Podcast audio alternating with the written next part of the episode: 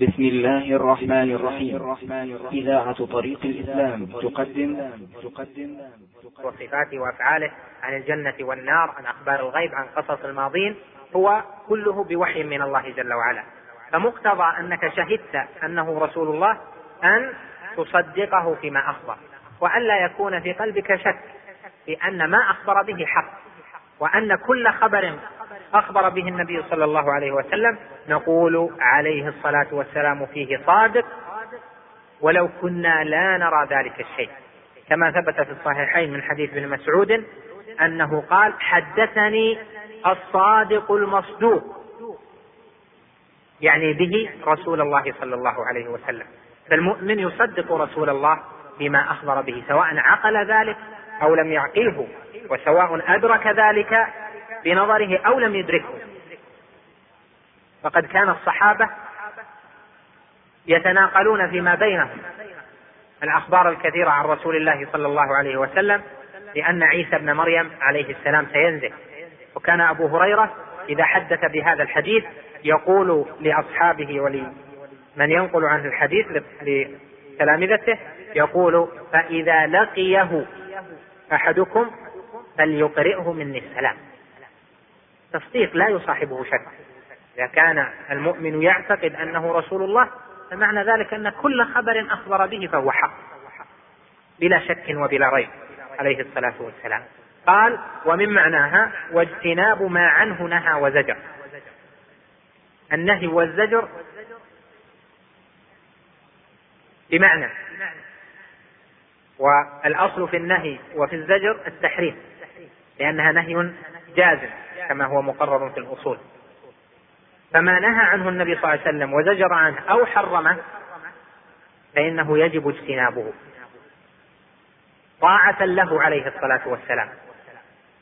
كما قال جل وعلا وما آتاكم الرسول فخذوه وما نهاكم إيش؟ وما نهاكم عنه فانتهوا. وما آتاكم الرسول من الأوامر أو من الأخبار فخذوه. امتثالا للأمر وتصديقا في الخبر. وما نهاكم عنه فانتهوا. ما نهاكم عنه يجب عليكم أن تتركوه طاعة لله جل وعلا ولرسوله. وهنا نقول مثل ما قلنا أولا أن من لم يجتنب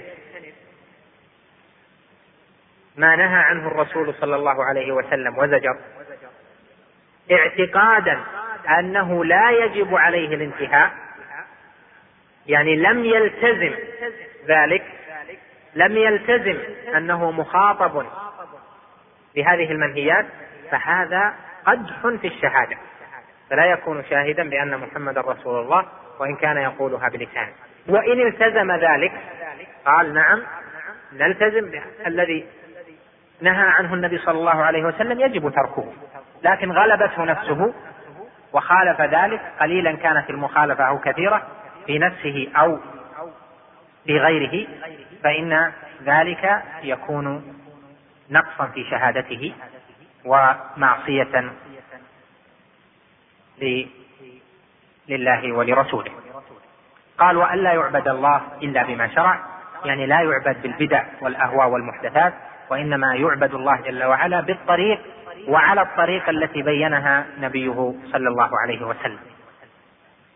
لا يعبد لا يعبد الله جل وعلا بالأهواء والآراء والاستحسانات المختلفة وإنما يعبد الله جل وعلا عن طريق واحدة وهي طريق الرسول صلى الله عليه وسلم بما شرعه هذا الرسول.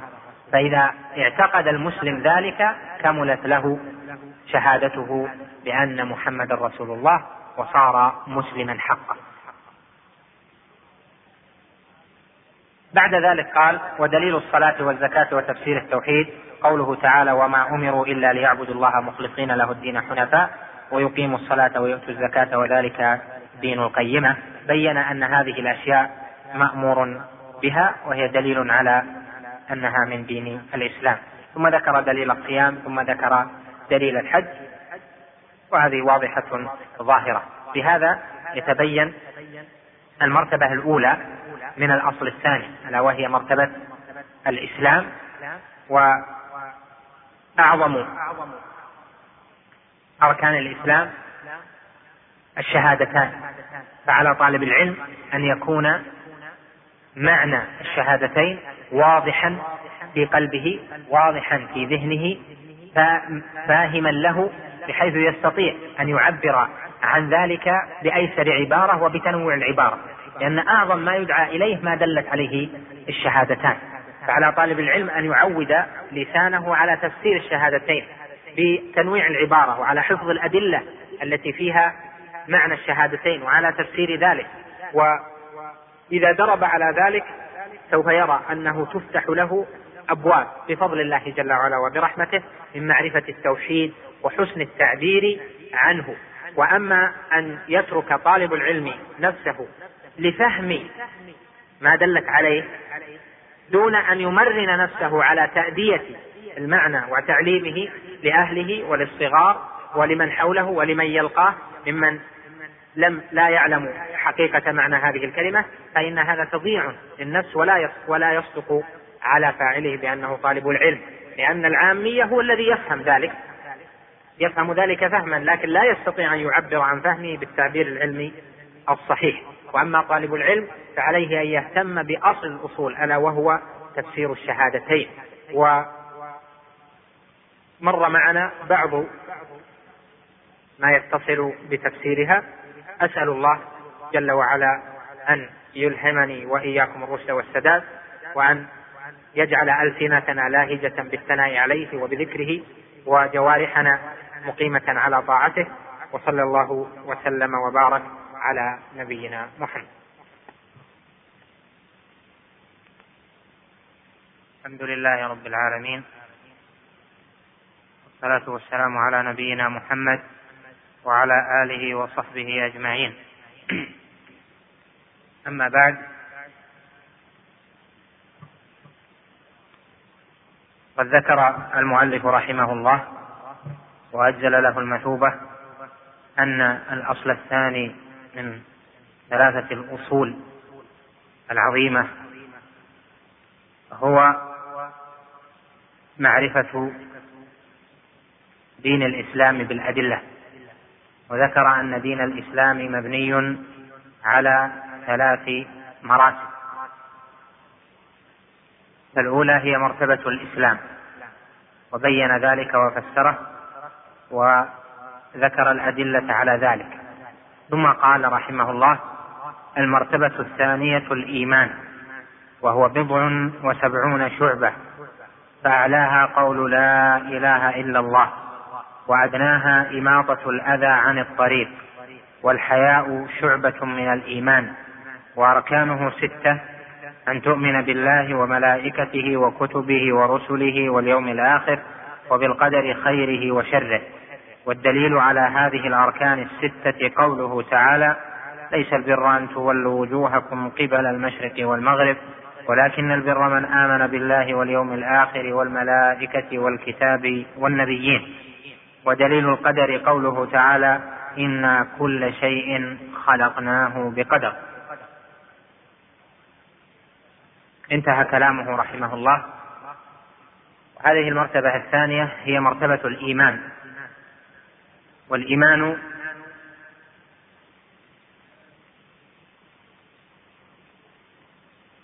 أصله في اللغة كما سبق أن ذكرت لكم هو التصديق الجازم. فهو تصديق وجزم. و في الشرع الإيمان قول وعمل واعتقاد. قول وعمل واعتقاد. أو نقول الإيمان في الشرع قول وعمل. لأن القول هو قول اللسان وقول القلب. والعمل عمل عمل القلب وعمل الجوارح. فإذا قال من قال من أهل السنة إن الإيمان قول وعمل فهو بمعنى من يقول قول وعمل واعتقاد. لأن القول ينقسم إلى قول اللسان وقول القلب. قول اللسان هو النطق والإقرار ظاهرا بنطقه وقول القلب النية وعمل القلب وعمل الجوارح. عمل القلب أقسامه كثيرة منها أنواع الاعتقادات ومنها أنواع العبادات القلبية الخشية والخوف والرجاء. فالعلم أنواع العلميات هذه من أعمال القلب. وكذلك عبادات القلب المتنوعة هذه أعمال قلبية. وكذلك عمل الجوارح. وهذا بمعنى قول من قال إن الإيمان قول باللسان واعتقاد بالجنان وعمل بالأركان يزيد بطاعة الرحمن وينقص بطاعة الشيطان. قال أهل العلم إن هذا الإيمان الشرعي هو الذي حصل الابتلاء به فهو من الأسماء التي نقلت من اللغة إلى الشرع. فصارت حقيقتها الشرعية هو ما وصفت لك من أن الإيمان على يشمل يشتمل على قول اللسان والعمل بالأركان والاعتقاد وأنه يزيد وينقص.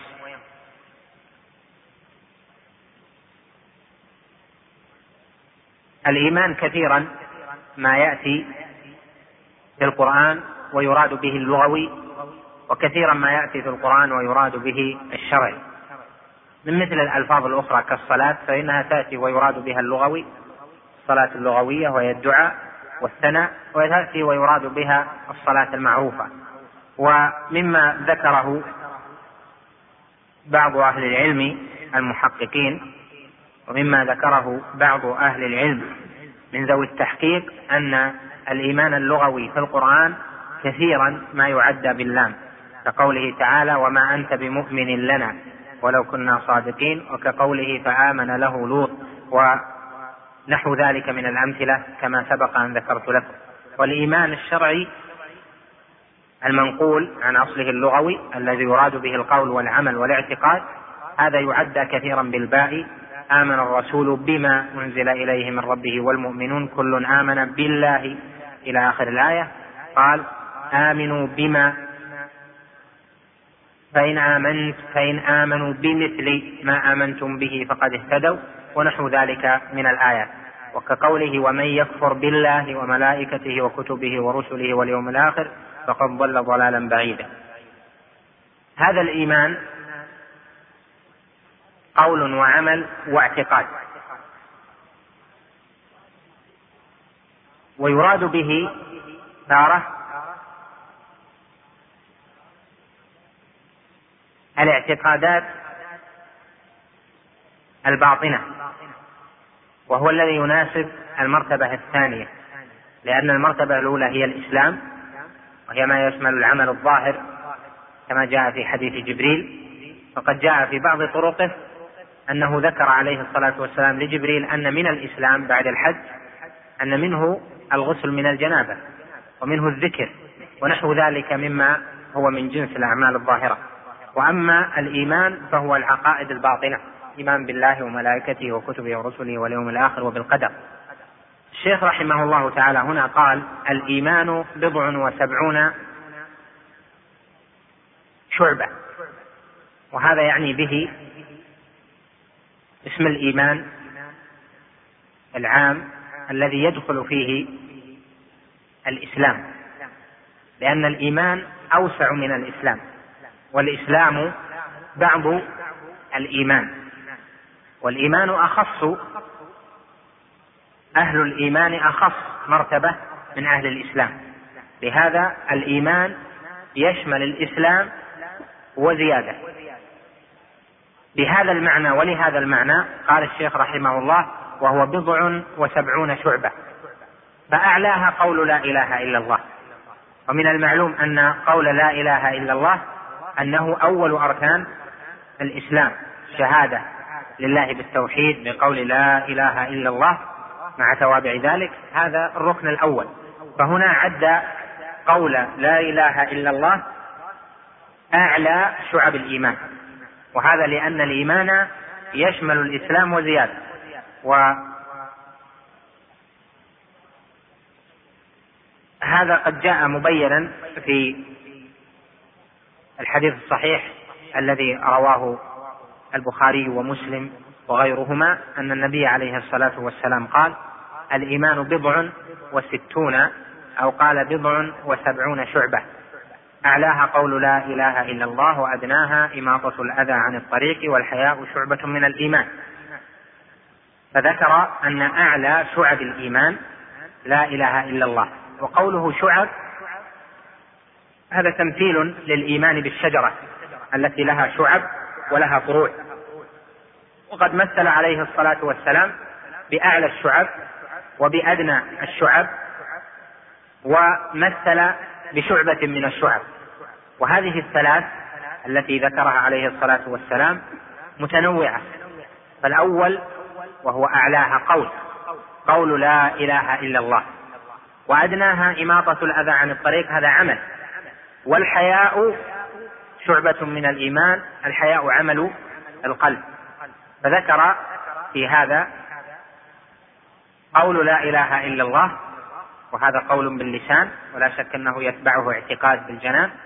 وذكر الحياء أيضا وهو عمل القلب. وذكر إماطة الأذى عن الطريق وهو عمل الجوارح.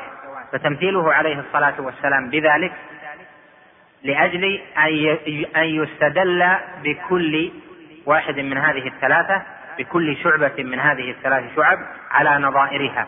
فيستدل بكلمة التوحيد بقول لا إله إلا الله على الشعب القولية ويستدل بإماطة الأذى عن الطريق بالشعب العملية عمل الجوارح ويستدل بذكره الحياء على الشعب القلبية. وهذا من أبلغ ما يكون من التشبيه والتمثيل وذلك لأن التنويع كما نوع عليه الصلاة والسلام يجعل القائس يجعل الناظر يعدي هذا الذي ذكر إلى أنواع تماثلها كثيرة. ولهذا العلماء اختلفوا في شعب الإيمان. بعدها عد عدها جماعة وصنفوا فيها مصنفات كما صنف الحليمي كتابه شيخ البيهقي كتابه شعب الإيمان المنهاج في شعب الإيمان وهو مطبوع وتلاه على ترتيبه وعلى نسقه البيهقي موسعا داعما هذه الأدلة في كتابه شعب الإيمان ونحو ذلك. عدوها على اجتهاد منهم وهذا الاجتهاد يختلف فيه العلماء. بعضهم يعد خصالا من من شعب الإيمان بعضهم يعد أخرى وسبب ذلك اجتهادهم في قياس ما لم يذكر على ما ذكر فيجعلون بعضا منها قولية ويجعلون بعضا منها عملية ويجعلون بعضا منها لعبادات القلب. وهم يقسمونها في الغالب اثلاثا فيجعلون للقوليات.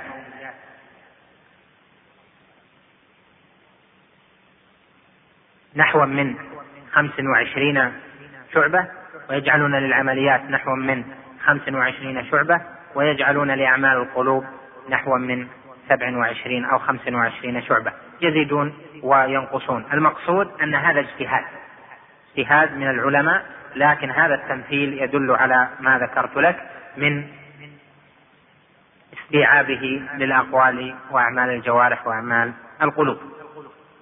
إذا سيدخل في هذه الشعب شعب الإسلام إقام الصلاة إيتاء الزكاة صوم رمضان الحج الجهاد الغسل الطهارة ونحو ذلك. يدخل فيها الأعمال الاجتماعية التي أمر بها صلة الأرحام بر الوالدين إلى آخره. يدخل فيها أعمال القلوب من الخشية والإنابة والحياء والمحبة والرجاء والخوف والرغب والرهب إلى آخر هذه الأمثلة. فكل هذه من الإيمان. كل هذه من الإيمان ودليل ذلك الحديث الصحيح الذي جاء في الصحيحين. بعد أن ذكر ذلك قال رحمه الله تعالى وأركانه ستة أن تؤمن بالله وملائكته وكتبه ورسله واليوم بالآخر وبالقدر خيره وشره. أوضحت لكم في شرح الأربعين النووية تفصيل شرح هذه الأركان لكن أذكر ذلك باقتضاب ليكمل الشرح لهذا الكتاب.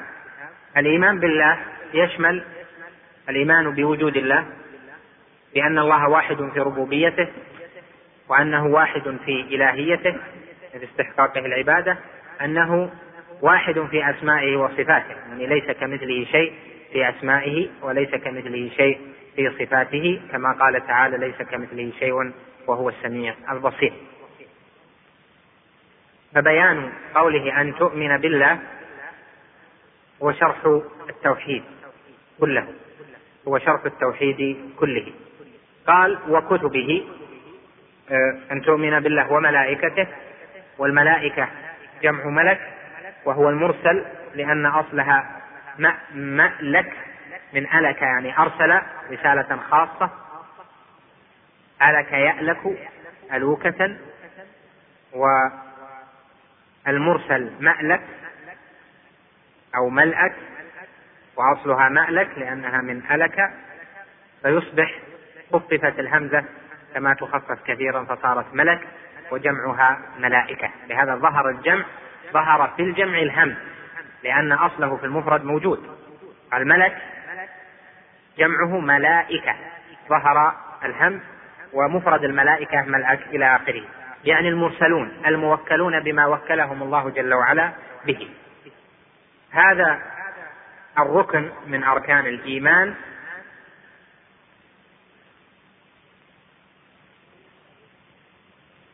تحقيقه يكون بأن يؤمن المسلم بأن لله جل وعلا ملائكة خلق من خلقه جل وعلا جعلهم موكلين بتصريف هذا العالم. يأمرهم فينفذون. عباد مكرمون لا يعصون الله ما أمرهم ويفعلون ما يؤمرون. فمن أيقن أن هذا الجنس من خلق الله موجود وآمن بذلك وأن منهم من ينزل بالوحي إلى الرسل يبلغهم يبلغهم رسالات الله فقد حقق هذا الركن من أركان الإيمان. ثم بعد ذلك يكون الإيمان التفصيلي على نحو ما فصلت لكم في شرح الأربعين. يكون الإيمان التفصيلي وهذا يختلف فيه الناس بحسب العلم. لكن المقصود هنا أن تحقيق هذا الركن من أركان الإيمان يكون بتحقيق ما ذكرت. وبعد ذلك الإيمان بكل ما جاء في الكتاب والسنة من أوصاف الملائكة ومن أحوالهم صفة خلقهم ومقامهم عند ربهم وأنواع أعمالهم وأنواع ما وكلوا به. هذا كله من الإيمان التفصيلي. من علم شيئا من النصوص في ذلك وجب عليه الإيمان. لكن تحقيق الركن يكون بالمعنى الأول. كذلك الإيمان بالرسل. إذا آمن المسلم بأن الله جل وعلا أرسل رسلا بعثهم بالتوحيد يدعون أقوامهم إلى التوحيد وأنهم بلغوا ما أمروا به وأيدهم الله بالمعجزات بالبراهين والآيات الدالة على صدقهم وأنهم كانوا أتقياء بررة بلغوا الأمانة وأدوا الرسالة بهذا يكون آمن بالرسل جميعا. ثم يؤمن إيمانا خاصا بمحمد صلى الله عليه وسلم بأنه خاتم الرسل وأن الله جل وعلا بعثه بالحنيفية السمحة بعثه بدين الإسلام الذي جعله خاتم الأديان وآخر الرسالات. القسم الثاني الإيمان التفصيلي بالرسل. على نحو ما أوضحت لكم فيه مقامات كثيرة في ذلك يتبع العلم التفصيلي بأحوال الرسل وأسمائهم وأحوالهم مع أقوامهم وما دعوا إليه وكتبهم ونحو ذلك. قال بعدها وكتبه الكتب قبل الرسل وكتبه ورسله الإيمان بالكتب أيضا إيمان إجمالي يتحقق الإيمان بهذا الركن بأن يؤمن العبد بأن الله جل وعلا أنزل كتبا مع رسله إلى خلقه جعل في هذه الكتب الهدى والنور والبينات وما به يصلح العباد. وأن هذه الكتب التي أنزلت مع الرسل أن كلها حق لأنها من عند الله جل وعلا. والله جل وعلا هو الحق المبين وما كان من جهة الحق فهو حق. ويوقن بذلك يقينا تاما. ثم يوقن ب ويؤمن إيمانا خاصا بآخر هذه الكتب ألا وهو القرآن. فكما أنه يؤمن بالكتب السابقة التوراة والإنجيل والزبور وصحف وصحف إبراهيم وصحف موسى ونحو ذلك يؤمن بها إيمانا عاما على ما أنزله الله جل وعلا على أنبيائه ورسله فإنه يؤمن إيمانا خاصا بهذا القرآن وأنه كلام الله منه بدأ وإليه يعود وأنه حجة الله على الناس إلى قيام الساعة وأنه به نسخ نسخت جميع الرسالات. وجميع الكتب من قبل وأنه حجة الله الباقية على الناس وأن هذا الكتاب مهيمن على جميع الكتب وما فيه مهيمن على جميع ما سبق كما قال جل وعلا في وصف كتابه ومهيمنا عليه. وأن ما فيه من الأخبار يجب تصديقها وما فيه من الأحكام يجب امتثالها وأن من حكم بغيره فقد حكم بهواه ولم يحكم بما أنزل الله. هذا كله من الإيمان الخاص في القرآن. قال بعد ذلك واليوم الآخر. هذا هو الركن الخامس. الإيمان باليوم الآخر يعني الإيمان بيوم القيامة. وتحقيق هذا الركن يكون بأن يوقن العبد يؤمن من غير امتراء ولا شك بأنه ثم يوم يعود الناس إليه يبعثون فيه وإليه. يحاسبون فيه وأن كل إنسان مجزي بما فعل. لأن الأمر ليس منتهيا بالموت بل ثم يوم يجتمع فيه الناس فيقتص للمظلوم من الظالم ويحاسب الناس على أعمالهم كما قال تعالى ووفيت كل نفس ما عملت وهو أعلم بما يفعلون. إذا آمن بهذا القدر وأن هناك يوم سيكون وأننا نبعث من جديد فإنه قد حقق هذا الركن. بعد ذلك الإيمان التفصيلي باليوم الآخر هذا يتبع العلم بما جاء في الكتاب والسنة من أحوال يوم القيامة من أحوال القبور أحوال ما يكون يوم القيامة. الإيمان بالحوض بالميزان الإيمان بالصحف الإيمان بالصراط الإيمان بأحوال الناس بالعرصات أحوال الناس بعد أن يجوزوا الصراط يعني المؤمنين الذين يدخلون الجنة وما يكون بعد جوز الصراط ومن يدخل الجنة أولا وأحوال الناس في النار ونحو ذلك أحوال الظلمة أحوال الجسر هذا كلها أمور تفصيلية لا يجب الإيمان بها على كل أحد إلا من سمعها في النصوص فإنه يجب عليه الإيمان بما سمع. لكن لو قال قائل أنا لا أعلم ما أدري هل ثم حوض أم لا لا أدري هل ثم ميزان أم لا ونحو ذلك يعرف بالنصوص فإن عرف فأنكر وكذب فيكون مكذبا بالقرآن وبالسنة. أما تحقيق هذا المقام الذي هو اليوم الآخر أن يؤمن بأن ثم يوم يعود فيه الناس فيجازى المحسن بإحسانه والمسيء بإساءته. فلو سألت أحدا قلت له هل ثم يوم آخر يعود فيه الناس؟ قال بلا شك هناك يوم القيامة.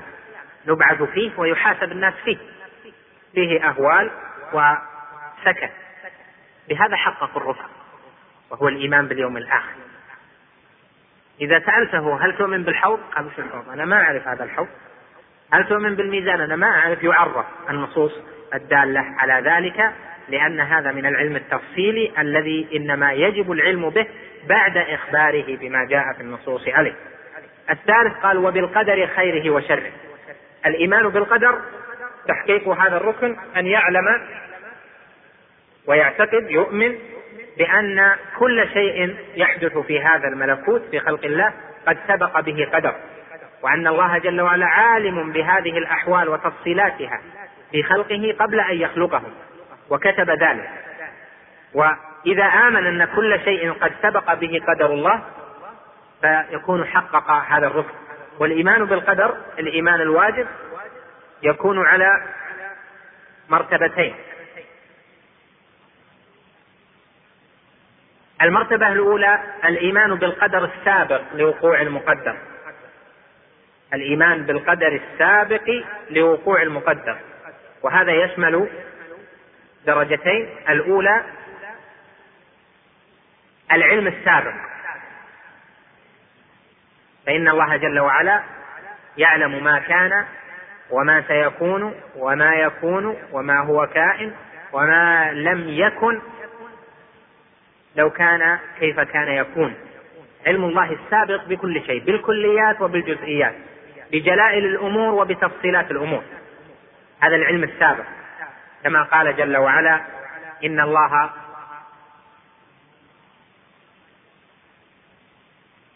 كما قال جل وعلا في آخر سورة الحج ألم ترى أن الله يعلم ما في السماء والأرض؟ وقال جل وعلا وعنده مفاتح الغيب لا يعلمها إلا هو ويعلم ما في البر والبحر. وما تسقط من ورقة إلا يعلمها ولا حبة في ظلمات الأرض ولا رطب ولا يابس إلا في كتاب مبين. فبين جل وعلا أن علمه بالأشياء سابق وأنه يعلم كل شيء. الكليات والجزئيات الأمور الجليلة وتفاصيل الأمور. هذا العلم الأول. وهذا العلم لم يزل الله جل وعلا عالما به.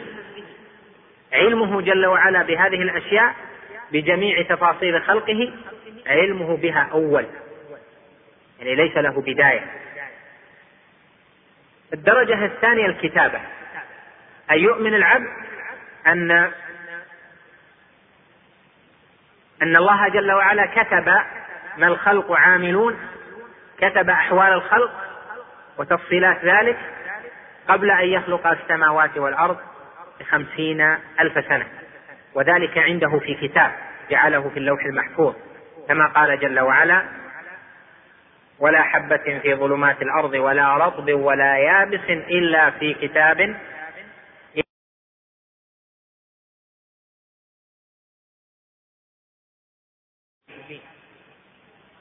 فأثبت أنه في كتاب. وقال جل وعلا وكل صغير وكبير مستطر يعني قد سطر وكتب. في اللوح المحفوظ. وقال جل وعلا ألم تعلم أن الله ي... ألم ترى أن الله يعلم ما في السماء والأرض؟ إن ذلك في كتاب. إن ذلك على الله يسير. بين أن كل شيء يكون ما هو في كتاب.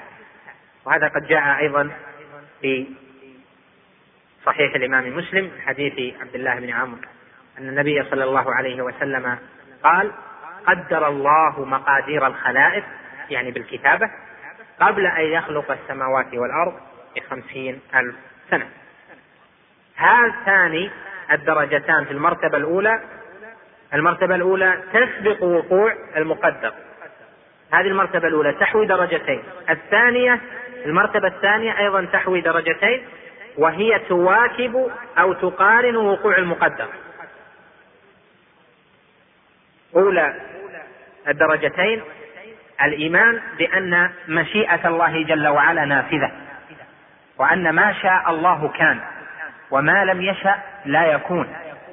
فليس ثم شيء يحدث ويحصل في ملكوت في ملكوت الله جل وعلا إلا وقد شاءه الله جل وعلا وقد أراده الله جل وعلا كونا. سواء في ذلك طاعات المطيعين أو عصيان العاصين سواء في ذلك إيمان المؤمنين أو كفر الكافرين. فكل شيء يحصل في ملكوت الله إنما هو بإذنه ومشيئته الكونية ومشيئته وإرادته الكونية. لأن المشيئة ما تنقسم لينقسم الإرادة. بإذنه ومشيئته وإرادته الكونية.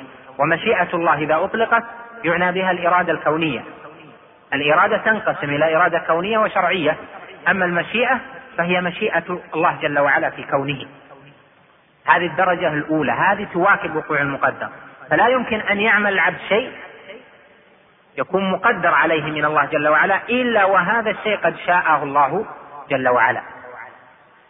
الدرجة الثانية أن يؤمن بأن الله جل وعلا خالق كل شيء. كل شيء مخلوق فالله جل وعلا خالقه. أعمال العباد أحوال العباد السماوات الأرض من في السماوات ومن في الأرض ما في السماوات وما في الأرض الجميع الذي خلقه هو الله جل وعلا. فإذا أراد العبد أن يعمل شيئا فإنه لا يكون إلا إذا شاءه الله جل وعلا. وخلق الله جل وعلا ذلك الشيء. طاعات المطيعين خلقها الله جل وعلا عصيان العاصين خلقه الله جل وعلا. إذا توجه العبد بإرادته إلى أن يفعل شيء إذا شاءه الله كونا وقع بعد خلقه له. إذا لم يشأه ولو أراده العبد لم يقع. كما قال جل وعلا وما تشاءون إلا أن يشاء الله رب العالمين. وقال وما تشاءون إلا أن يشاء الله. إن الله كان عليما حكيما. مرتبة الخلق عامة إذا هذا الإيمان الواجب يصح أن نقول إنه إيمان تفصيلي. مرتبة قبل وقوع المقدر. العلم الأزلي العلم الأول والكتابة التي هي قبل خلق السماوات والأرض بخمسين ألف سنة. ثم ما يواكب وقوع المقدر. وهو أن العبد عنده إرادة وعنده قدرة. عندك إرادة وعندك قدرة. إذا اجتمعت الإرادة الجازمة والقدرة التامة حصل منك الفعل. توجهت إلى الفعل حصل منك الفعل لكن لا يحصل منك إلا بعد أن يشاء الله جل وعلا ذلك منك. وإلا بعد أن يخلق الله جل وعلا ذلك الفعل منك. الفعل فعل العبد حقيقة. لكن الخالق لهذا الفعل هو الله جل وعلا. لما؟ لأن الفعل من العبد لا يكون إلا بإرادة جازمة وبقدرة تامة والإرادة والقدرة قد خلقها الله جل وعلا. فالله جل وعلا خلق ما به يكون الفعل ويخلق الفعل نفسه إذا توجه إليه العبد. فحصل بهذا الإيمان التفصيل الواجب بالقدر. وبهذا البيان يتضح لك أركان الإيمان الستة إيمان بالله وبملائكته وكتبه ورسله واليوم الآخر وبالقدر خيره وشره. قال الشيخ بعد ذلك رحمه الله والدليل على هذه الأركان الستة قوله تعالى ليس البر أن تولوا وجوهكم قبل المشرق والمغرب. ولكن البر يعني الذي يمدح أصحابه من آمن بالله واليوم الآخر والملائكة والكتاب والنبيين. النبيين يعني والرسل. وهنا ذكر الخمسة هذه. آمن بالله واليوم الآخر والملائكة والكتاب والنبيين. فهذه الآية دليل على خمسة من أركان الإيمان. وكثير ما تأتي هذه الخمسة مقترنة. كقوله جل وعلا في آخر سورة البقرة آمن الرسول بما أنزل إليه من ربه والمؤمنون. كل آمن بالله وملائكته وكتبه ورسله. ذكر الأربعة. لا نفرق بين أحد من رسله وكقوله يا أيها الذين آمنوا آمنوا بالله ورسوله والكتاب الذي نزل على رسوله والكتاب الذي أنزل من قبل. ومن يكفر بالله وملائكته وكتبه ورسله واليوم الآخر فقد ضل ضلالا بعيدا. وكقوله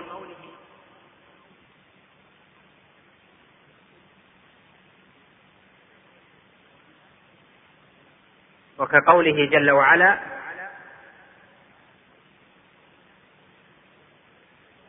إن الذين يكفرون بالله ورسله ويفرقون بين الله ورسله ويقولون نؤمن ببعض ونكفر ببعض ويريدون أن يتخذوا بين ذلك سبيلا أولئك هم الكافرون حقا ونحو ذلك من الآيات. وقد جاءت أيضا في حديث جبريل المشهور. بقي القدر القدر أدلته في القرآن أدلة عامة بذكر القدر وأدلة مفصلة لكل مرتبة من مراتب القدر. فمن الأدلة العامة ما ذكره الشيخ رحمه الله تعالى وهو قوله تعالى إنا كل شيء خلقناه بقدر. وجه الاستدلال مجيء كل شيء. كل شيء قال جل وعلا إنا كل شيء خلقناه بقدر. يعني ليس ثم مخلوق من مخلوقات الله إلا وقد خلق بقدر سابق من الله جل وعلا. لا يخرج شيء عن هذه الكلية. إنا كل شيء خلقناه بقدر. وكل من ألفاظ الظهور في العموم. ومنه قوله تعالى وخلق كل شيء فقدره تقديرا.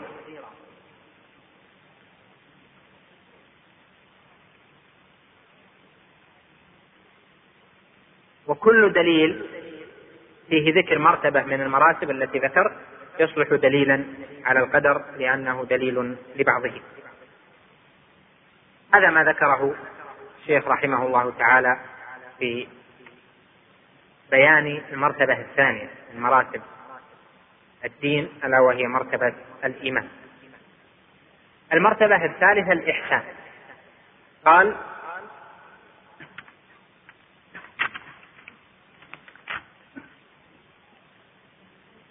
المرتبة الثالثة الإحسان.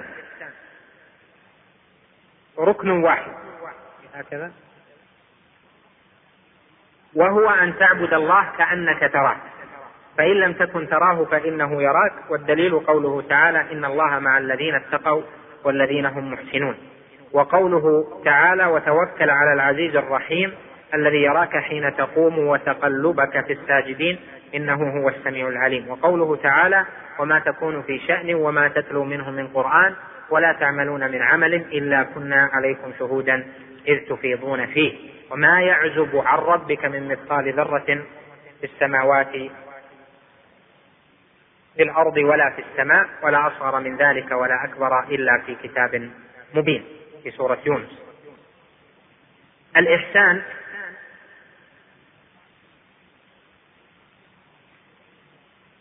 الذي هو مرتبة من المراتب إحسان العابد أثناء عبادته وهو مقام المراقبة مراقبة العابد لربه جل وعلا أثناء عباداته لربه جل وعلا بل في أحواله كلها لأنه إذا راقب ربه بأنه قد علم أن الله جل وعلا مطلع عليه كأنه يرى الله جل وعلا فإن هذا يدعوه إلى إحسان العمل وأن يجعل عمله أحسن ما يكون وأن يجعل حاله في إقبال قلبه وإنابته وخضوعه وخشوعه ومراقبته لأحوال قلبه وتصرفات نفسه يجعل ذلك أكمل ما يكون في حسنه وبهائه لأنه يعلم أن الله جل وعلا مطلع عليه. هذا المقام مقام المراقبة ركن واحد. وهو أن تعبد الله كأنك تراه. فإن لم تكن تراه فإنه يراك. أن تكون عابدا لله على النحو الذي أمر الله جل وعلا به وأمر به رسوله وحالتك أثناء تلك العبادة التي تكون فيها مخلصا موافقا للسنة حالتك أن تكون كأنك ترى الله جل وعلا. فإن لم تكن تراه فلتعلم أنه جل وعلا مطلع عليك. عالم بحالك. يرى ويبصر ما تعمل. يعلم ظاهر عملك وخفيه. يعلم خلجات صدرك ويعلم تحركات أركانك وجوارحك ويعلم وبضعفه تضعف. المراقبة لله جل وعلا. إذا فمقام الإحسان مرتبة الإحسان تعظم بعظم مراقبة الله جل وعلا وتضعف بضعف مراقبة الله جل وعلا. العبد المؤمن أثناء عبادته إذا كان يعبد الله جل وعلا مخلصا على وفق السنة وحاله أنه كأنه يرى الله عالم بأن الله مطلع عليه يرى هذه تجعله يحسن عمله بل يجعل عمله وحاله أثناء العمل أحسن ما يكون. والدليل قوله تعالى إن الله مع الذين اتقوا والذين هم محسنون. وجه الاستدلال أن الله أن الله جل وعلا ذكرها هنا معيته. للذين اتقوا ولمن هم محسنون. قال إن الله مع الذين اتقوا والذين هم محسنون. وهذه المعية تقتضي في هذا الموضع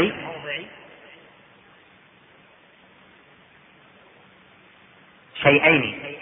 الأول أنه جل وعلا مطلع عليه. عالم بهم محيط بأحوالهم. لا يفوته شيء من كلامهم ولا من أحوالهم ولا من تقلباتهم. والثاني أنه جل وعلا معهم ناصرا لهم بتأييده ونصره وتوفيقه وتسديده. المعية في ها هنا ها هنا معية خاصة بالمؤمنين ومعلوم أن المعية الخاصة للمؤمنين تفسر بما تقتضيه وهو أنها معية نصر وتأييد وتوفيق وتسديد وإلهام ونحو ذلك. وهذا متضمن للمعية العامة وهي معية الإحاطة والعلم ونحو ذلك. إذا وجه الاستدلال أولا أنه ذكر المعية الثاني أنه ذكر معيته للمحسنين. فقال والذين هم محسنون.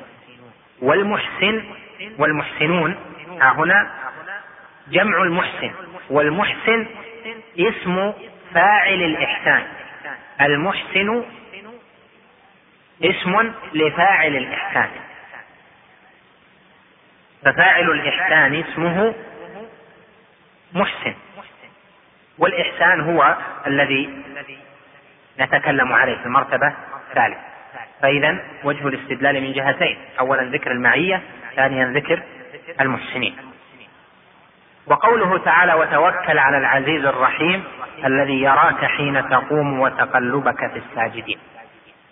وجه الاستدلال من هذه الآية أنه ذكر رؤية الله جل وعلا لنبيه حال عبادة نبيه وأنه يراه في جميع أحواله حين يقوم وتقلبه في الساجدين من صحابته أثناء صلاته بهم عليه الصلاة والسلام. قال واصفا نفسه جل وعلا الذي يراك حين تقوم وتقلبك في الساجدين. وهذا دليل الشق الثاني من ركن الإحسان وهو قوله فإن لم تكن تراه فإنه يراك. دليل الرؤية ها هنا قوله الذي يراك حين تقوم وتقلبك في الساجدين يعني في المصلين. قال أيضا وقوله تعالى وما تكون في شأن وما تتلو منه من قرآن ولا تعملون من عمل إلا كنا عليكم شهودا إذ تفيضون فيه. وجه الاستدلال قوله تعالى هنا إلا كنا عليكم شهودا إذ تفيضون فيه. وشهود الله جل وعلا لما يعمله العباد من معانيه رؤيته جل وعلا لهم وإبصاره جل وعلا بهم. رؤيته جل وعلا من معاني كونه جل وعلا شهيدا.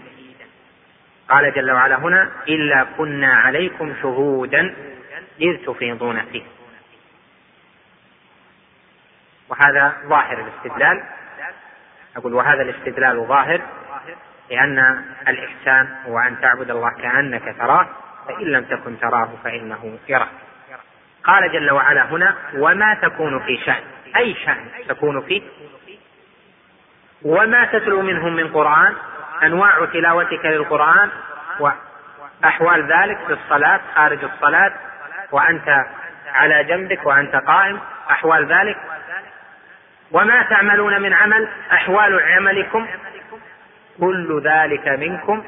الله جل وعلا شهيد عليه يرى أحوالكم تلك على تفصيلاتها. شاهد وشهيد عليكم.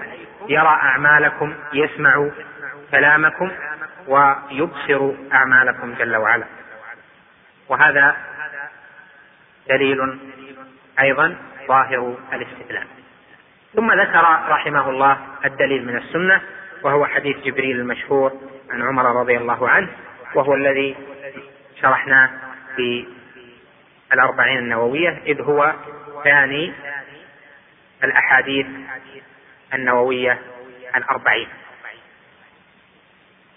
وبهذا يتم ذكر الأصل الثاني من أصول الإسلام.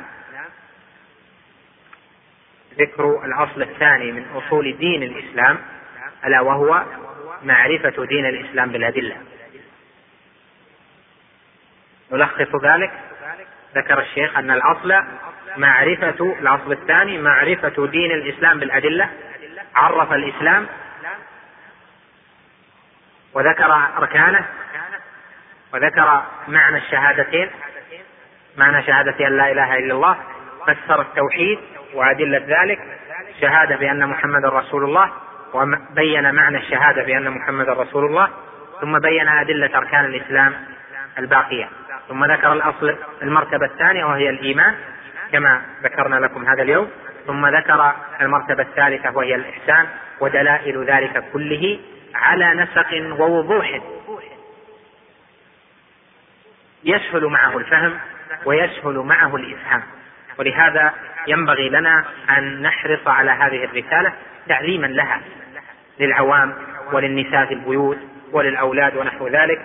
على حسب مستوى من يخاطب بذلك. وقد كان علماؤنا رحمهم الله تعالى يعتنون بثلاثة الأصول هذه تعليما وتعلما بل قد كانوا يلزمون عددا من الناس بعد كل صلاة فجر أن يتعلموها أن يحفظوا هذه الأصول ويتعلموها وذلك هو الغاية في رغبة الخير ومحبة الخير لعباد الله المؤمنين. إذ أعظم ما تسدي للمؤمنين من الخير أن تسدي لهم الخير الذي ينجيهم حين سؤال الملكين للعبد في قبره. لأنه إذا أجاب جوابا حسنا جوابا صحيحا عاش بعد ذلك سعيدا. وإن لم يكن جوابه مستقيما ولا صحيحا عاش بعد ذلك والعياذ بالله. على التوعد بالشقاء والعذاب. أسأل الله جل وعلا أن ينور بصائرنا وأن يقينا الزلل والخطل وأن يلهمنا رشدنا وأن يقينا شر أنفسنا وأن يعلمنا ما ينفعنا. وصلى الله وسلم على نبينا محمد.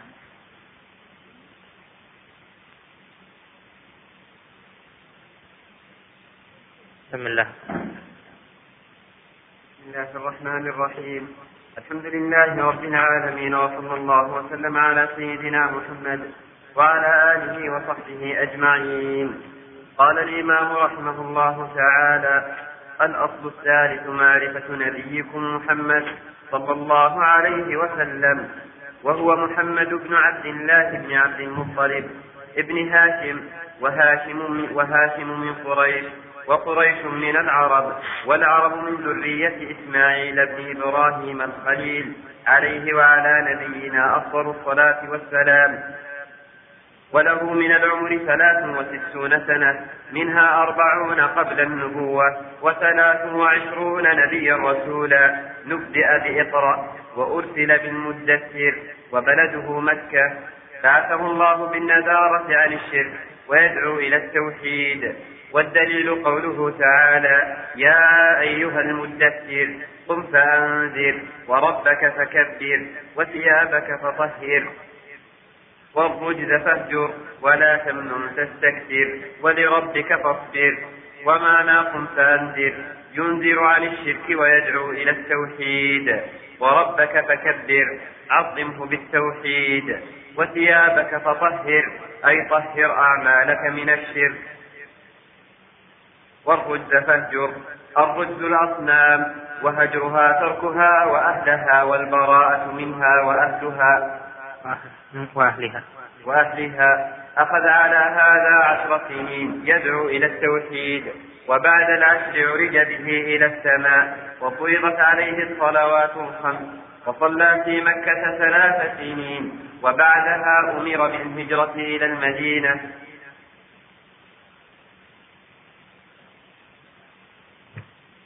بسم الله الرحمن الرحيم. الحمد لله.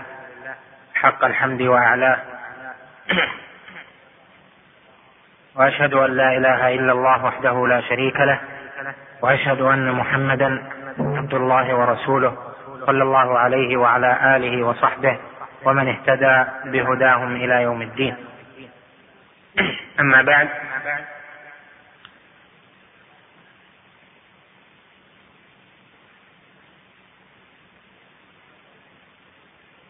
فبقي من هذه الرسالة ما يحتاج شرحه إلى أكثر من مجلس. ولهذا رغبة في إتمامها قبل انقضاء هذه الدروس فإننا غدا إن شاء الله تعالى يكون هناك درس فيها فقط لمدة ساعة إلا ربع تقريبا. وكذلك إن لم نتمها غدا سيكون أيضا يوم الخميس بعد العصر مباشرة في قريب من تلك المدة. لأن إنهاء مثل هذه الرسالة وعدم إرجاء الإنهاء إلى وقت آخر من المهمات. ولهذا قد يكون الكلام فيه بعض الاختصار. ليس على نسق أوله للرغبة في إنهاء ما تبقى إن شاء الله تعالى ويسر وأعان. قال رحمه الله تعالى الأصل الثالث معرفة نبيكم محمد صلى الله عليه وسلم. الأصل الأول معرفة العبد ربه يعني معبوده والأصل الثاني معرفة دين الإسلام بالأدلة والأصل الثالث معرفة النبي محمد صلى الله عليه وسلم. والمراد ها هنا بالمعرفة العلم به. على نحو ما أوضحت لكم في الكلام على الأصل الأول. فمعرفة نبيكم محمد صلى الله عليه وسلم معناه العلم به و بحاله نسبه العلم بنسبه وأنه من العرب بل من أشرف العرب قبيلة وأنه كان في عمره له كذا وكذا نبئ وأرسل قام داعيا يدعو. إلى التوحيد وينذر عن الشرك وما يتصل بذلك من المباحث. فحقيقة هذا الأصل العلم ببعض سيرة النبي صلى الله عليه وسلم. وهذا العلم متعين لتكون الشهادة بأن محمدا رسول الله تكون عن علم ومعرفة. فإنه إذا قال أشهد أن محمدا رسول الله لو قيل له من محمد هذا فلم يعرفه كانت شهادته مدخولة. ولهذا فإن معرفة هذا الأصل يكون به الجواب بتوفيق الله على سؤال القبر الثالث ألا وهو من؟ نبيك.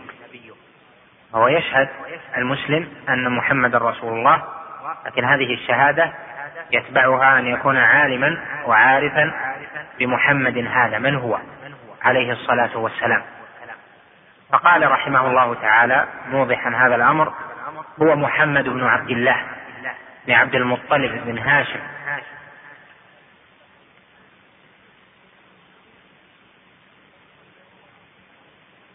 تسميته عليه الصلاة والسلام بمحمد. قال طائفة من أهل العلم لم يسمى قبله عليه الصلاة والسلام في العرب أحد بهذا الاسم وإنما كانت العرب تسمي أحمد وتسمي حمد وكل ذلك مشتق من الحمد يعني رغبة في أن يكون هذا الولد من ذوي الحمد يعني ممن يحمده الناس على خصاله. وقال آخرون لا بل العرب سمت بمحمد لكن قليل إما اثنان أو ثلاثة. وهذا الثاني صحيح إن صح النقل عن أهل التاريخ بتسمية أولئك النفر بمحمد ممن هم في عصره عليه الصلاة والسلام أو قبل ذلك بقليل. محمد معناه كثير الخصال التي يستحق عليها الحمد. فذو العرش محمود وهذا محمد. ذو العرش الله جل وعلا صفاته وأفعاله وأسماؤه كلها يحمد عليها يثنى عليه بها. وتسمية المولود بمحمد تسمية عبد الله.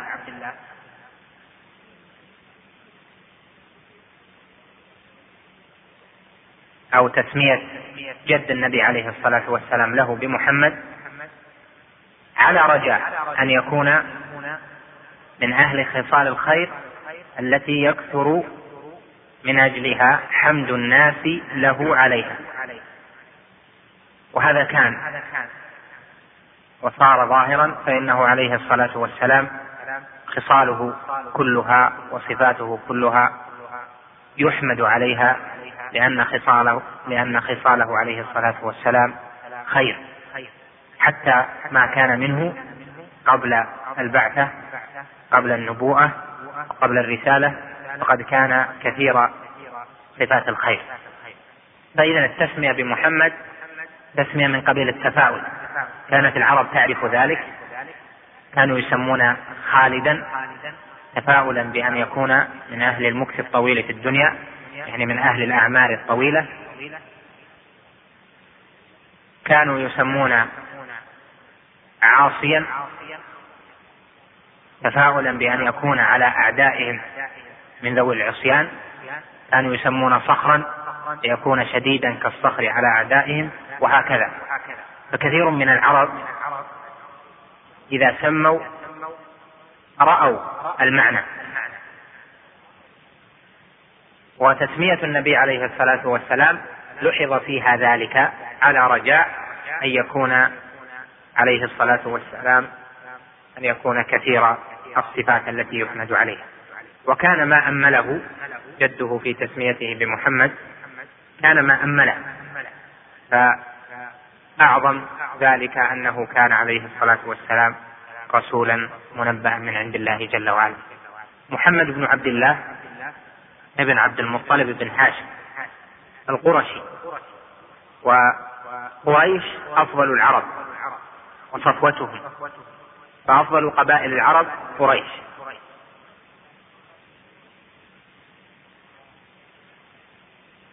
وهذا كما جاء في الحديث إن الله اصطفى قريشا من كنان. وأفضل قريش بنو هاشم. وأفضل بني هاشم محمد عليه الصلاة والسلام. فكما جاء في الحديث الصحيح قال بعد ذلك فأنا خيار من خيار من خيار. قريش من العرب. والمراد بالعرب العرب المستعربة لأن العرب قسمان عند أهل النسب عرب عاربة وهؤلاء انقرضوا إلا قحطان في اليمن. وعرب مستعربة وهم الذين لم يكونوا أصلا من العرب لكنهم دخلوا وصاروا عربا بانفتاح لسانهم عن العربية وبتكلمهم بالعربية. وأكثر قبائل العرب من هذا الجنس العرب المستعربة وهم العرب. وقد جاء في الحديث الصحيح أن النبي عليه الصلاة والسلام قال أول من فتق لسانه بالعربية الفصحى إسماعيل عليه السلام. وذلك كما هو معلوم أن إسماعيل لما أتى به أبوه إبراهيم وأتى بأمه وجعله في مكة ناسب العرب فصار ملهما من عند الله جل وعلا بالانفتاح انفتاح اللسان عن العربية. الفصحى وهذا كما جاء في الحديث مع أن كثيرا من أهل النسب ينازعون في هذا الأخير. قال العرب من ذرية إسماعيل ابن إبراهيم الخليل. يعني أن قبائل العرب قبائل المعروفة قريش وهذيل بنو تميم بنو دوس إلى آخره أن هؤلاء جميعا من ذرية إسماعيل بن إبراهيم عليه السلام. النسابون يصلون بالنسب في تارات بأنساب القبائل إلى إسماعيل. ولكن المعروف عند العرب في عهد النبي صلى الله عليه وسلم وقبله أنهم يمكنهم وصل أنسابهم إلى عدنان. وأما بعد ذلك هو إسماعيل إلى إسماعيل فإن ذلك لا يثبت ولا يمكن التصديق به. العرب كثيرون فالنبي عليه الصلاة والسلام بعث من العرب. كما قال جل وعلا لقد جاءكم رسول من أنفسكم. من أنفسكم يعني من جنسكم من, من قبائلكم من جنسكم العربي عزيز عليه ما عنتم. وقال جل وعلا لقد من الله على المؤمنين إذ بعث فيهم رسولا من أنفسهم. ونحو ذلك من الآيات. فإذا النبي عليه الصلاة والسلام ابن لعبد الله وهو والده الأدنى وابن لإسماعيل ابن إبراهيم وهو والده الأعلى. وهؤلاء أو وهذان وهما عبد الله وإسماعيل هما الذبيحان. وقد جاء في حديث ضعيف السند لكنه صحيح المعنى أنه قال أنا ابن الذبيحين. المراد بالذبيحين عبد الله لأنه كما تعلمون قصة أبيه لما استقسم فخرج له فنذر أن يذبح إن خرج. له سهم نذر أن يذبح فكان النذر أن يذبح ولده ثم حصل من القصة ما هو معروف فصار ذبيحا يعني قد كاد أن يذبح. إسماعيل كذلك وهو الذي جاء فيه قول الله جل وعلا يا بني إني أرى في المنام أني أذبحك فانظر ماذا ترى. وهذا هو الصحيح فإن الابن الذي استسلم لأبيه صابرا محتسبا مطيعا لأبيه ومطيعا لربه جل وعلا هو إسماعيل أبو العرب. واليهود تزعم أن الذبيحة هو إسحاق وهذا باطل. ذلك لأن الله جل وعلا قال في سورة الصافات هذه فبشرناه بغلام حليم. فلما بلغ معه السعي قال يا بني إني أرى في المنام أني أذبحك فانظر ماذا ترى. فوصف هذا الابن بأنه حليم. وهذا الوصف بالحلم في القرآن لإسماعيل عليه السلام. وأما إسحاق فإنه يوصف بأنه عليم. وبشرناه قال فبشرناه بغلام حليم. هذا من صفة إسماعيل. ولهذا في هذه الآيات بعدها قال وباركنا عليه وعلى إسحاق. ومن ذريتهما محسن وظالم لنفسه مبين. فذكر إسحاق بعد ذلك. فالصحيح أن النبي صلى الله عليه وسلم هو ابن الذبيح عبد الله والده الأدنى وهو ابن الذبيح إسماعيل والده الأعلى. وأما القول بأن الذبيح إسحاق فإن هذا باطل وإنما دسه اليهود في المسلمين حتى كثر في كتب التفسير حتى يأخذوا هذا الفخر وهو أن إسحاق عليه السلام هو الذي صبر واحتسب واستسلم وابتلي بهذا البلاء العظيم. قال والعرب من ذرية إسماعيل بن إبراهيم الخليل. عليه وعلى نبينا أفضل الصلاة والسلام. الخليل هو إبراهيم. كما قال جل وعلا واتخذ الله إبراهيم خليلا. ووصف بالخلة وصف بالخلة إبراهيم ونبينا محمد صلى الله عليه وسلم. فإبراهيم هو خليل الله وموسى كليم الله. وأما محمد عليه الصلاة والسلام نبينا فإنه اجتمع فيه الوصفان اللذان خص بهما إبراهيم وموسى فهو خليل الله كما أن إبراهيم خليل الله وهو كليم الله كما أن موسى كلم الله. كلمه الله جل وعلا ليلة المعراج. قال هنا وله من العمر ثلاث وستون سنة.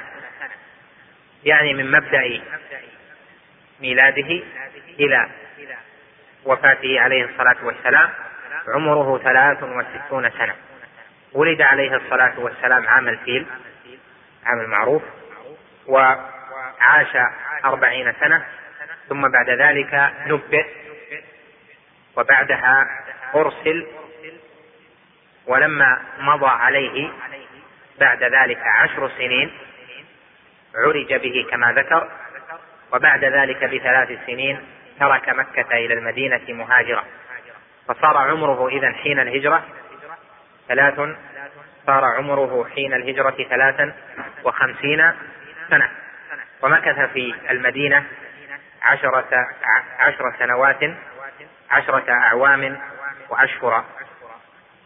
مكث عشرة أعوام وأشهر وصار عمره ثلاثا وستين سنة عليه الصلاة والسلام. فصل ذلك فقال منها أربعون قبل النبوة. النبوة تسبق الرسالة. أربعون قبل النبوة. وثلاث وعشرون نبيا رسولا. قال بعض أهل العلم إنه عليه الصلاة والسلام مكث ثلاث سنين نبيا ثم عشرون سنة نبيا رسولا. لأنه كما قال الشيخ هنا نبئ بإقرأ وأرسل بالمدثر. قال أربعون قبل النبوة. ثم قال نبئ.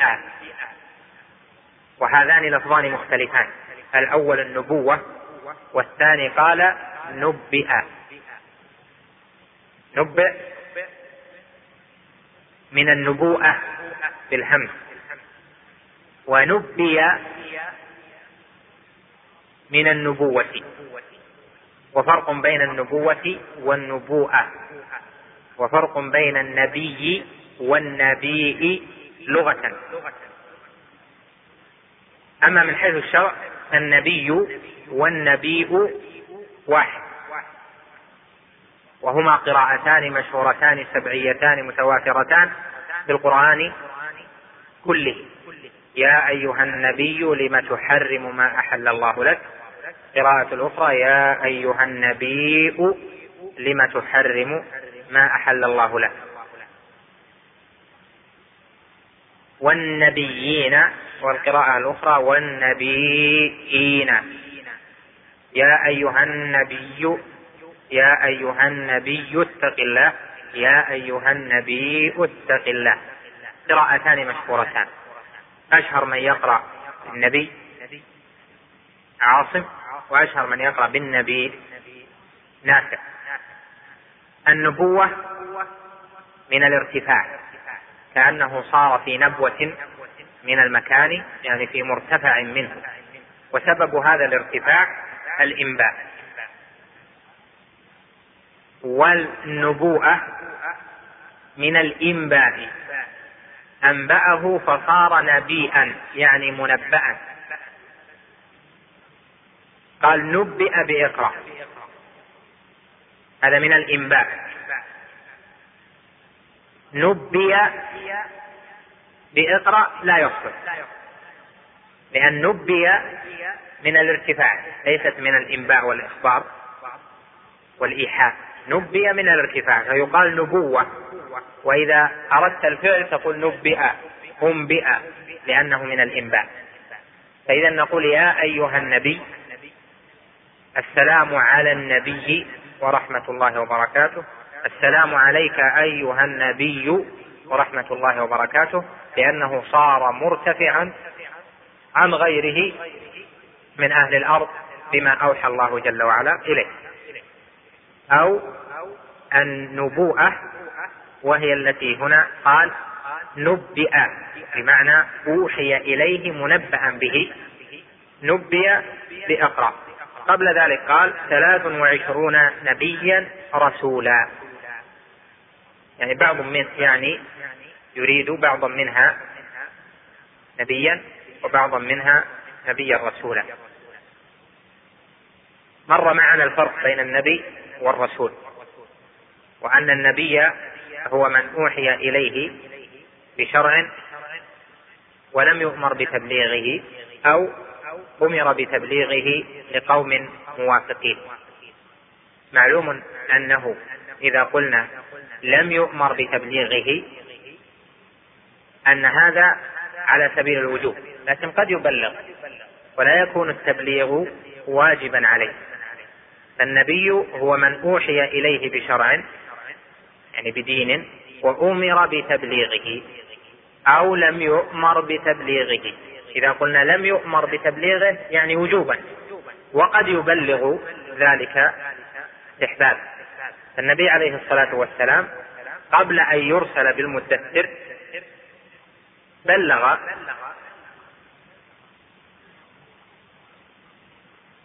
ما أوحى الله جل وعلا إليه بلغه خاصته كأبي بكر وكخديجة ونحو ذلك.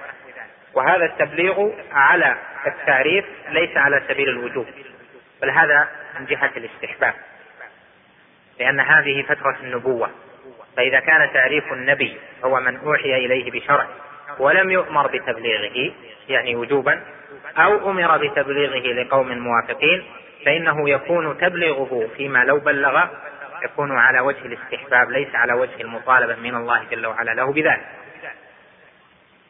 وقد يطالب يؤمر بتبليغه. فإذا أمر بتبليغه لقوم يخالفونه لقوم مشركين فإنه يكون ذلك الأمر إرسالا. ولهذا قال نبئ بإقرأ قال جل وعلا بسم الله الرحمن الرحيم اقرأ باسم ربك الذي خلق كما هو معروف في حديث عائشة المشهور أنها قالت الذي في أول الصحيح أول ما بدأ به رسول الله صلى الله عليه وسلم من الوحي الرؤيا الصادقة.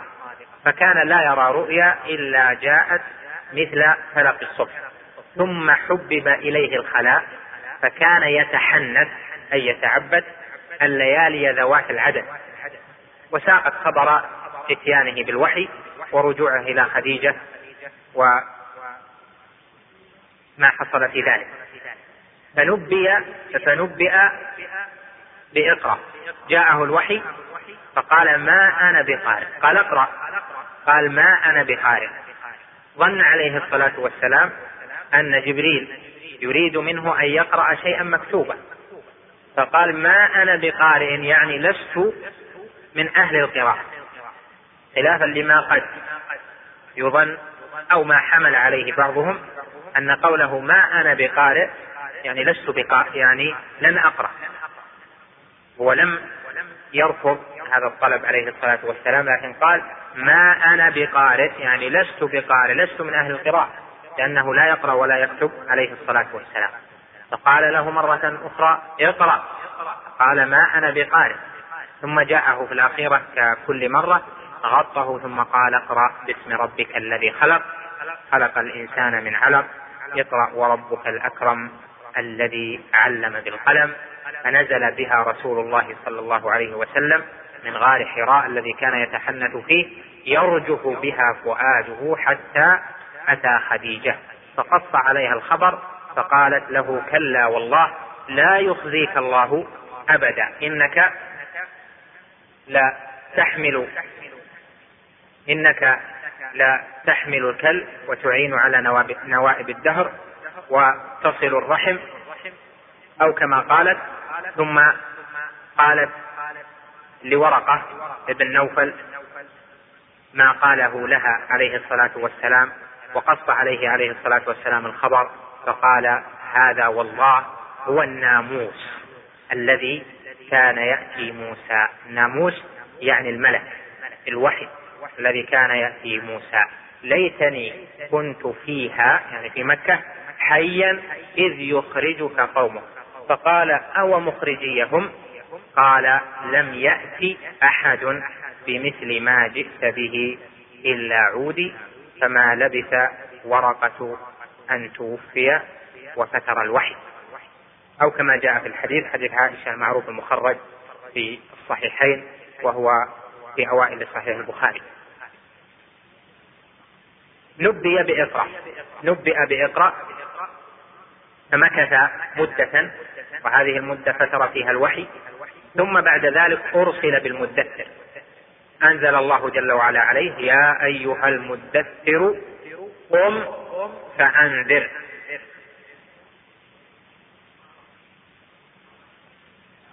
فصار الواجب هنا الإنذار. والإنذار يكون كما سيأتي يكون لقوم وقعوا في شيء ينذرون عنه. فصار هذا علامة على الرسالة. قم فأنذر. أنذر من؟ جاء مبينا في الآية الأخرى حيث قال وأنذر عشيرتك الأقربين. هذه كانت بداية الإرسال وبداية إنذاره عليه الصلاة والسلام. وأرسل بالمدثر. أرسل يعني صار رسولا بنزول أول سورة المدثر عليه. وبلده مكة. هو من أهل مكة عليه الصلاة والسلام. قد كان يقول في مكة إنك لا أحب بلاد الله إلي ولولا أن قومك أخرجوني ما خرجت منك. بلده مكة وكان عليه الصلاة والسلام يحبها. وذكر لما هاجر إلى المدينة قال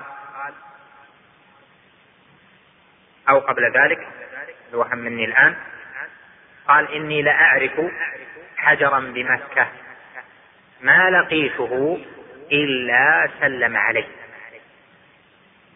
كانت أحجار مكة تحبه عليه الصلاة والسلام. وهذا الحجر بخصوصه أنطقه الله بالسلام عليه عليه الصلاة والسلام. قال إني لأعرف حجرا بمكة ما مررت عليه إلا سلم عليه. يعني بصريح السلام. السلام عليك يا رسول الله.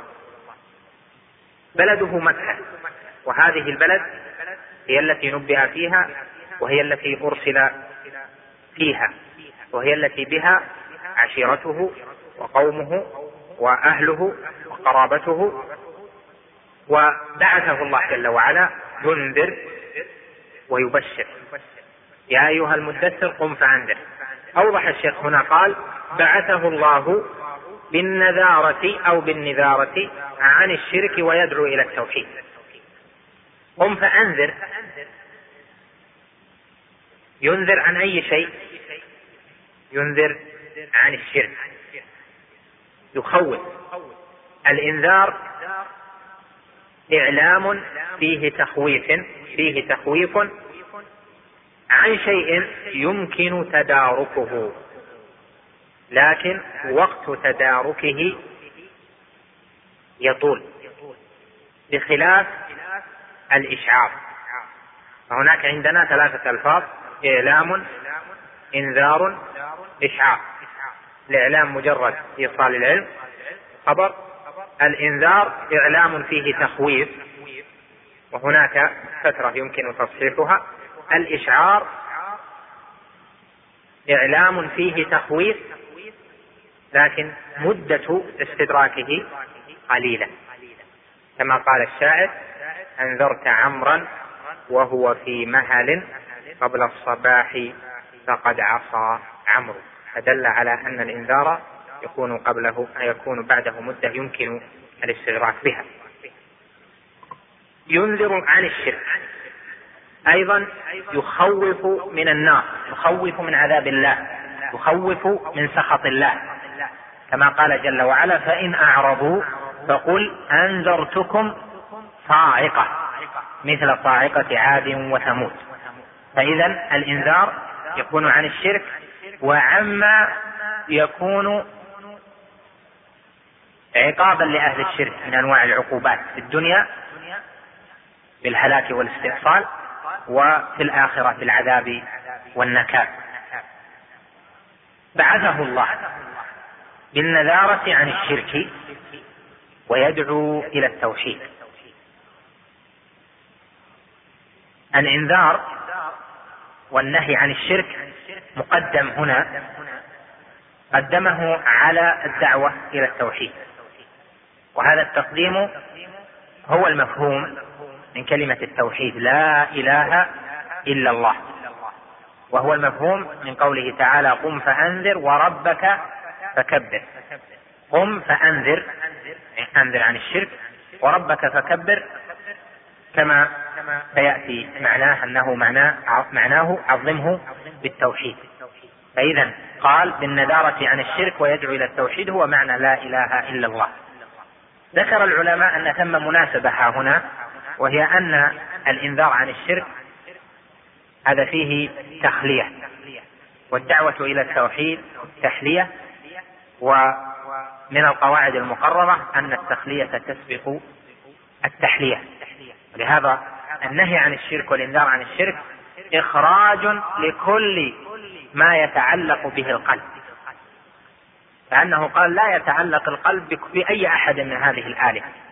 ثم إذا خلا القلب من التعلق بأحد أمره بأن يتعلق بالله جل وعلا وحده دون ما سواه.